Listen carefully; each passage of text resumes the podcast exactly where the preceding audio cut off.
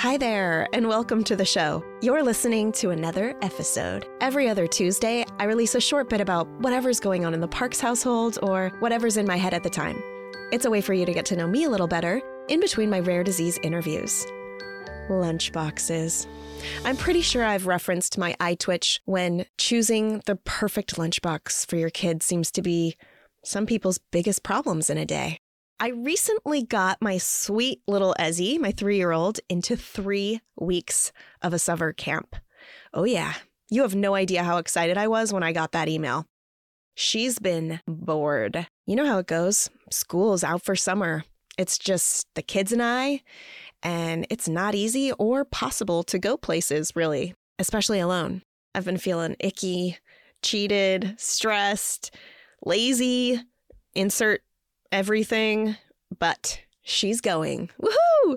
Last night, I was packing her pink lunchbox, her lunch bunch, she calls it, and I was cutting up the strawberries and seasoning her little chickpeas. I realized how much fun I was having just arranging her sweet little lunch bunch. Also, knowing full well she's only going to eat the Hershey's Kiss in there because she never eats her food.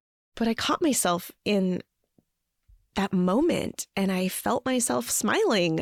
And I I just felt so overwhelmed with gratitude that I was having this experience. This 10 minutes before bed to pack my daughter a lunch. Something I also hear parents constantly complaining about, side note.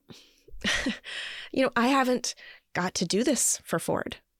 Throwing a bag of Nourish in his pump bag isn't the same, and it has its own place in the way of things.